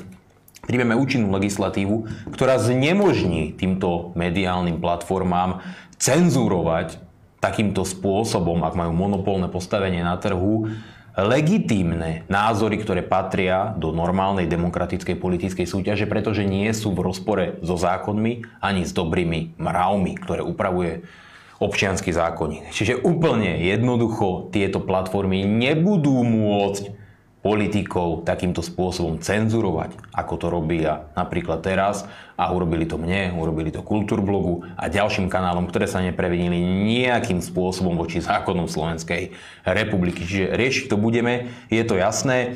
No a čo sa týka tej budúcnosti, teoreticky v Európarlamente a tak ďalej, to uvidíme, to je hudba budúcnosti a naozaj neriešim teraz tieto otázky. Riešim to, aby Hnutie republika získalo v Národnej rade čo najväčšiu a najsilnejšiu podporu a nie nejaký zvyškový mandát, ktorý bude trvať niekedy do prvej polovice budúceho roka v Európarlamente, ale to, aby Hnutie republika naozaj mohlo veci na Slovensku ovplyvňovať. Ja som už tisíckrát povedal, ono to nie je závislé na tom, či ja dokážem v parlamente pomenovať nejaké veci, ale či Hnutie republika dokáže tých odborníkov dostať na najdôležitejšie pozície v štátnej správe a bude môcť realizovať náš politický program. To je alfa omega našej činnosti a verím, že na toto budeme sústrediť všetky svoje priority.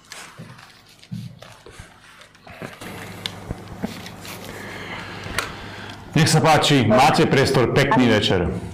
Dobrý večer, počujeme sa? Áno, nech sa páči. Áno, zdravím vás chlapci Natália Grausová. Chcem sa opýtať, e, aký je postoj republiky, ako sa republika zachová e, v prípade vystúpenia z teroristickej zločineckej organizácie NATO. Vieme, že budúci rok úplne 10 rokov v 2024 a že my máme právo vystúpiť z NATO. Robí sa to tak, že vláda jednoducho oznámi do Spojených štátov, do Washingtonu, že, že vystupuje, že chceme, že žiadame, že chceme vystúpiť z NATO. Potom trvá rok, to trvá rok, kým sa to nejakým spôsobom spracúva treba na to pevnú vládu silnú, aby sa nezľakla, ale nie je potrebné referendum. Čiže nechcem počúvať teraz o tom, že budete robiť referendum a ako rozhodia ľudia, pretože do NATO sme išli bez referenda, čiže aj z NATO my máme, môžeme vystúpiť, o tom môže rozhodnúť vláda bez referenda. Takže toto chcem jasnú otázku, čo sa týka vystúpenia zo zločineckej organizácie NATO a ďalšiu otázku chcem. Vieme, že Európska únia je nereformovateľná. Preto sa chcem spýtať, akým spôsobom, či bude sa republika pracovať na tom, aby sme vystúpili z tejto byrokratickej, šialenej tohoto aparátu, ktorým je Európska únia. Ďakujem vám pekne. Ďakujem pekne. Majte Ďakujem veľmi pekne. Ne, ne, nebýva to zvykom, že kandidát inej politickej strany na poslanca zavolá a dáva otázky inému kandidátovi, ale v poriadku. Novátorské prístupy oceňujem. Uh, jednoduchá odpoveď. Nie je to tak, ako hovoríte, to znamená, že len tak Slovenská republika oznámi a bude vystúpenie z NATO a tak ďalej. Bol na to iný právny názor. Toto, že teraz končí nejaká zmluva a tak ďalej, to sa šíri po internete, ale konzultoval som s právnikom už pred rokmi, že nie je to úplne tak, ale sú tam nejaké samozrejme možnosti. A odpoviem veľmi jednoducho. Keby by malo hnutie republika väčšinovú vládnu moc, samozrejme vystúpime z NATO.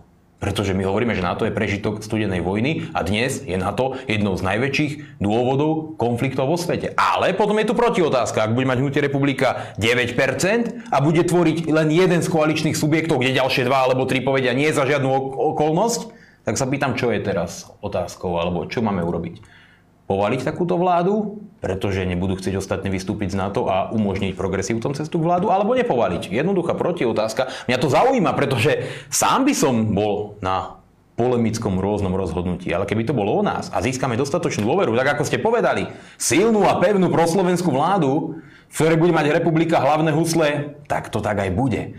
Ale o tom rozhodnú voliči, čiže v našom programe je to jasné, že takýmto spôsobom by sme to mali riešiť. To však neznamená to, že keď sa to takýmto spôsobom nepodarí, pretože ľudia viac volia strany, pretože okrem hnutia republika tu nie je de facto nikto relevantný, kto má šancu byť v parlamente a kto hovorí, že tieto štruktúry treba minimálne aspoň nejak zreformovať. Aspoň takýto hlas, o tom hovorím, pretože sns jak to povedal Taraba na tlačovke s Dánkom, je záruka toho, že Slovenská republika bude pevnou, integrálnou súčasťou v NATO a v EÚ. Oni sú teda toho záruka. Smer to povedal tiež. Hlas sa z toho psychicky zrútil úplne, keď niekto vôbec povie, že NATO je organizácia, ktorá pácha vo svete zlo. Čiže taká je politická realita. A neočakávajte, alebo nikto nemôže očakávať, že ak hnutie republika získa poviem 9% a ďalších 7,5% vlasteneckých hlasov aj v LSNS prepadne, že sa podarí zrušiť naše členstvo v NATO. No nie, nepodarí. Pretože vlastenci namiesto toho, aby volili tú najsilnejšiu, pevne danú stranu, ktorá má v týchto hodnotách jasno, budú voliť strany, ktoré tvrdia presný opak. Potom sa nemôžeme diviť. Ja to tu hovorím zodpovedne, pretože mi záleží na tom, aby sa Slovenská republika nepodielala na týchto deštruktívnych politikách. A potom je tu druhá otázka, veľmi dobrá, ktorú sa vyjadrujem pravidelne. A to je potenciálne vystúpenie Slovenskej republiky z EÚ. Ja som bol kritizovaný teraz, niektorými ľuďmi písali maily. Milan, prečo hovoríte o tom, že o vystúpení z EÚ má byť referendum a že občania sa majú rozhodnúť? No nie my, to hovorí ústava. Ak vám niekto v akejkoľvek politickej strane hovorí, že oni vystúpia z EÚ, tak z vás robí s prepačením hlupáka. Ak to robí nejaký internetový aktivista, ktorý nepozná zákony a nepozná znenie ústavy, je to v poriadku. Ale z nadnárodných celkov môžeme vystúpiť len referendum. Pretože tá poistka v ústave je presne tak daná, aby nejaké vláde napríklad nepreplo a nedostala nás nejaké štruktúry, pri ktorej teoreticky väčšina spoločnosti chce v takejto štruktúre ostať. Preto my hovoríme úplne legitímne, objektívne, tak ako to bolo vždy, že ak má národ vôľu vystúpiť z Európskej únie, musí tak učiniť v referende, pretože je to jediná možnosť. Žiaden politik vás z tejto organizácie nedostane, tak ako sa to urobilo v Británii a podobne. A že my v hnutí republika rešpektujeme demokratickú vôľu občanov, to znamená, keď sa ľudia rozhodnú, že chcú v EU ostať, my to musíme ako politici rešpektovať. Vy nemôžete ísť ako politik proti vôli národa. Ak sa rozhodnú odísť, my ako politici to musíme taktiež rešpektovať a urobiť všetko preto, aby tie procesy boli čo najmenej bolestné z ekonomického a politického pohľadu. A teraz si povedzme úplne na rovinu. Je na Slovensku dostatočná vôľa na to, aby sme odišli z Európskej únie? A môžete sa to pýtať aj vy priamo v LSNS, odkiaľ ste mi volali. Pretože viete veľmi dobre, že sme tú petíciu, vtedy ako organizácia, zastrešujúca minimálne 2000 členov, intenzívne zbierali. Zbierali sme petíciu nie preto, aby sa vystúpilo z EU, aby sa ľudia mohli slobodne rozhodnúť, či chcú z EU vystúpiť. Ako to dopadlo? Ani 100 tisíc podpisov sa nezozbieralo. Jednoducho neexistovala vôľa na to, aby ľudia petíciu, ktorá by umožnila referendum o vystúpení z EÚ, podpísali. Drvivá väčšina spoločnosti buď sa bála takéhoto výstupu, alebo proste nejavila záujem. Ak teda existuje v národe vôľa, ja si nemyslím, že existuje, nie preto, že by som nechcela, aby existovala, ale preto, že sa vnímam pretože sa pozerám realite do očí. Ak existuje vôľa, vy to teda možno tvrdíte a ja si myslím, že teraz aktuálne nie je medzi ľuďmi, tak smelo do toho, vyzbierajte tie podpisy, ja vám zatlieskam, ale vy viete veľmi dobre, že to tak jednoducho nie je. A ktokoľvek môže vyviesť, vyviesť omilu a vyzbierať tie podpisy, pretože keby sa zajtra EÚ rozpadla, tak ja som prvý, ktorý si od roku 2012 som nemal kvapku alkoholu. Ale keby sa EÚ zajtra rozpadla, tak asi by som si s Jankom dal šampanské, pretože by som bol rád, pretože ten spolok fakt nemôžem ani cítiť ale som realista. Keď viem, že sa nejaká štruktúra buduje 50-60 rokov, tak sa nedá povaliť za 2 dní. že keď niekto robí intenzívne všetky procesy preto, aby sústredoval moc do centralistického centra niekde v Bruseli, tak ju nepovalím za 3 dní. A keď niekto vynakladá miliardy eur na propagandu svojej štruktúry, tak názor ľudí nezmeníte za pol roka alebo za 3 facebookové statusy. A presne to robí Hnutie republika. Intenzívne oznamuje ľuďom, čo reálne urobí, čo reálne Európska komisia presadzuje a aj najbližšie 2 dní budú ďalšie dve videá, ktoré už David dúfam spracuje, ktoré sme s Davidom natočili, kde hovorím o tom, čo EÚ voči ľuďom na Slovensku chystá. A nerobím to preto, že sa zabávam alebo nudím, ale preto, aby som vás informoval, aká je skutočná tvár súčasných bruselských byrokratov. A práve takáto mravenčia práca namiesto hlúpych vykrikov a nejakých otázok v nejakých skupinách takáto mravenčia práca, ktorá smeruje k tomu, aby ste ľuďom ukázali pravú tvár súčasných európskych byrokratov, môže pomôcť k tomu, aby sa ľudia neskôr rozhodli napríklad o tom, že naše členstvo v takýchto štruktúrach nie je správne. A to bude slobodné občianské rozhodnutie, ktoré politici budú musieť rešpektovať. Aj ty v hlase, aj ty v smere, aj ty v SNS, pretože to bude vôľa ľudu, ktorá je pre týchto politikov záväzná, alebo musí byť pre týchto politikov záväzná. O tomto my hovoríme. Čiže ak sa bavíme o tom, že má Slovenská republika nejakým spôsobom prerušiť svoje väzby voči Bruselu v súčasnej miere, tak ako to je tomu, ako je tomu dnes, kedy sa čoraz viac a viac kompetencií prenáša na nich, tak to najzáslužnejšie robí práve hnutie Republika. Nerobí to tým, že dávame bankovky o zrkadlo v špičkových videách, ale robíme to, pred, robíme to tým, že intenzívne a zmysluplne informujeme ľudí, čo sa reálne deje a tým pomáhame ľuďom otvoriť oči. 30-ročnú propagandu o tom, aký je Brusel fantastický, sa snažíme konfrontovať tým, čo je dnes realita bruselských byrokratov. A nehovoríme to len nejakými krvavými očami. Čo je dobre, čo je zmysluplné, to má význam. Ale tie nevýhody dnes podľa môjho názoru zásadne prevyšujú súčasné bruselské pozitíva. Tak si to povedzme takto na rovinu. A to je jednoduché stanovisko. Stanovisko každého demokratického politika musí byť úplne rovnaké. Ak sa ľudia rozhodnú, že chcú odísť, je to super, musíme to rešpektovať. Ak sa rozhodnú, že chcú ostať, bohužiaľ, taká je väčšinová vôľa národa. Ale ak vy ste presvedčení o tom, že dnes na Slovensku existuje masová vôľa, viac ako 50% obyvateľstva normálne, že odísť z Európskej únie, však poďme do toho, zbierajte tie podpisy a uvidíte, či sa to podarí. Ja hovorím na základe skúseností organizácie, ktorá bola obrovská a nedokázala to. Dnes je tá organizácia už len odtien toho, čo bývala, ale na druhej strane sa musíme pozrieť realite do očí. Nežíme vo vzdušných zámkoch. Ja chápem, že keď si otvoríte dnes Facebookovú skupinu, je tam 150 ľudí a navzájom majú všetci rovnaký názor, tak máte pocit, že všetci majú takýto názor. Ale stačí výjsť len na ulicu a do pracovného kolektívu a zistíte, že Možno 9 z 10 má úplne opačný názor. A o čo, alebo čo by mohlo byť najhoršie, ako keby sa väčšina ľudí rozhodla v referende, že chce v EU zostať, tak to ste tam nabetonovaní navždy. Treba s takýmito vecami prichádzať veľmi opatrne, veľmi racionálne a každú voľnú chvíľu využívať zmysluplne na to, aby ste ľudí informovali o tom, čo je EU zač. Jednoduché stanovisko, na ktorom trváme snáď 7 rokov, odkedy som v politike, stále na ňom budeme zotrvávať a bez ohľadu na to, ktorý šašo alebo internetový osadník vám bude písať niečo iné. Nie je to tak. Dve veci, ktoré musím dať na pravú mieru. Ja si pripojem až tedy, keď oslobodíme Carihrad. To je jedna vec. No dobre, ty, ty máš to ešte ďalšie. Ja, čo tam nejaká EÚ, čo tam vystúpenie z EÚ, keď my môžeme to byť Istanbul, pardon, Carihrad, oslobodiť, Konstantinopol. Oslobodiť je správnejší výraz. Oslobodiť máš pravdu. A druhá vec je, že o týchto absolútne kľúčových a dôležitých zahranično-politických otázkach jednoducho musia rozhodovať ľudia a musia byť o tom presvedčení. To nemôže pár, neviem, 150 tých navolených e, poslancov rozhodnúť o osude celého štátu, o osude celého národa. Musia, mu, musia byť o tejto otázke referenda. Musia byť o tom presvedčená väčšina. Tam sa tam, in, inak cesta jednoducho nevedie. Ale chcete, to, čo hovorí, počkaj, má zmysel. Ak napríklad väčšina ľudí zvolí hnutie Republika, ktoré má reálne napísané priamo na programových prioritách, nájdete to na našom webe, že NATO považujeme za prežitok studenej vojny, to znamená jeho existencia v dnešnom svete pre nás nie je nič, čo by malo pretrvávať, tak v poriadku. To je prejav vôle ľudí. Vo voľbách si zvolili politickú stranu, ktorá jasne deklaruje, že NATO dnes nemá reálne opodstatnenie a môžeme z NATO odísť.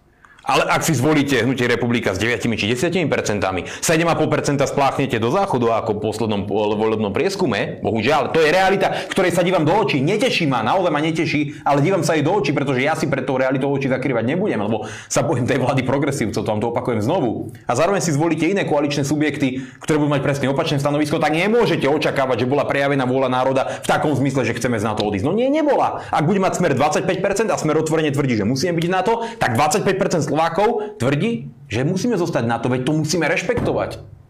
To je pravda proste. No jasne, to je tvoj názor, ale ja s týmto nebudem súhlasiť. Tvoja pozícia je taká, aj pozícia Hnutia republiky, veľmi silne proti NATO, veľmi silne proti, proti EU. Ok, chápem, to sú vaše názory.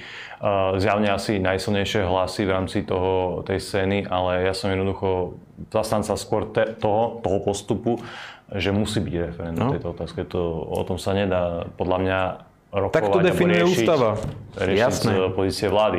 Dobre, náš čas sme naplnili, ale predsa len na Telegrame bola jedna špičková otázka, ktorú, ktorú nemôžem vynechať, pretože pravidelne sa s tým stretávame, či už v tých rôznych četoch, komentároch a tak ďalej. A vyzeral by som naozaj ako clown, keby som to vynechal. Ako zbabele sa sa to bojí opýtať. Uh, je tam otázka na to, že prečo si si nechal naraz dlhé vlasy. Aha. To je... Ne, ak už sa objavujú teórie, že ono, že jednoducho chceš byť ako ja a tak ďalej, aj tými vlasmi. Skús, skús to Rozmýšľam, ako zareagovať tak, aby som ťa neurazil a neponížil na dlhé roky pred všetkými divákmi, ale dobre. Jedna vec výhodná je ten ventilátor, keď ho nevidíte za mnou na, eh, na tom zábere, pretože výrazne mi pomáha, aby som sa nepotil tak ako v tej predchádzajúcej časti, keď som potom videl, ako mi svieti čelo. Hej, ale problém je, že my sme ho tu mali celý čas, ale, Ale sme ho nezapli, pretože vidíš, Všetko venujeme... až v tretej časti sme vám. zistili, že je tu nejaký problém s teplotou.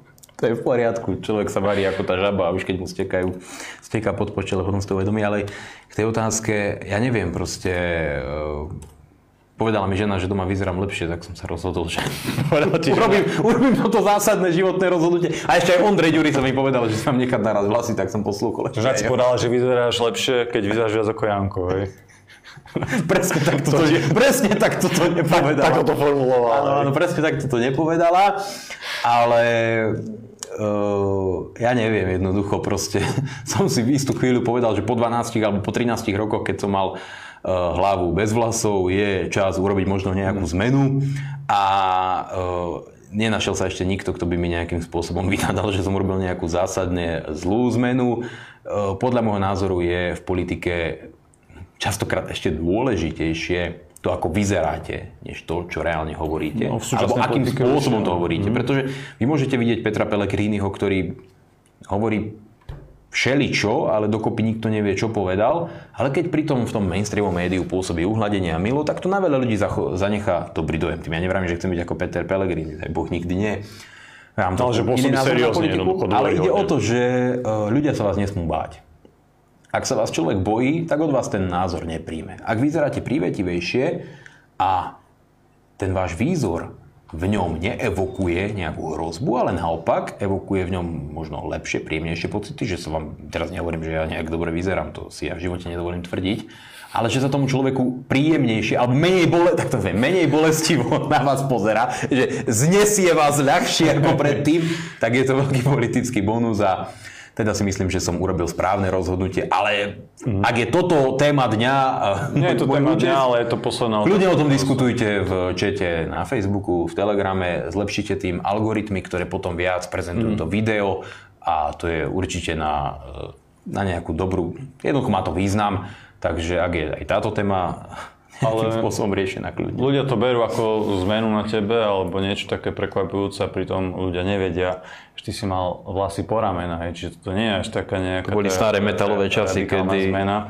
Ale keď chceš naozaj byť ten privetivý, ten seriózny, tak tie vlasy po ramenom už, už to nerieš, už to nechaj na tie starodávne časy, že aj, aj tú dĺžku tých vlasov nejakým spôsobom Inak kontroluj. Je to, je to úplne super, lebo špičkovú kaderníčku, ktorá sa venuje pánskym účestom, mám hneď vo vedľajšom meste. Je to naša veľmi presvedčená fanúšička, má talent, takže je to ani to pre mňa problém, nemusím sa strihať sám, ako som to robil doteraz, takže to je taký môj náhľad do súkromia.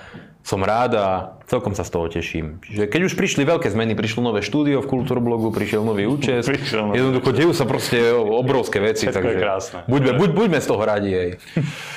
Dobre priatelia, náš čas sme už dnes naplnili. Veľmi pekne vám ďakujem za vašu podporu a za vašu pozornosť. Dnes tu so mnou bol ako technická podpora David Pavlik, ktorý sa s vami lúči a taktiež aj náš pravidelný host Milan Mazurek. Ďakujem vám veľmi pekne všetkým za pozornosť. Verím, že vám táto relácia niečo dala a všetkým vám prajem príjemnú, krásnu, ničím nerušenú dobrú noc. Priatelia, cvičte, športujte, študujte, vzdelávajte sa, posúvajte sa ďalej. Vždy si overujte informácie, buďte kritickí, myslíte samostatne. Overujte si mainstream, alternatívu a určite aj nás v Kultúrblogu. Prajem vám dobrú noc.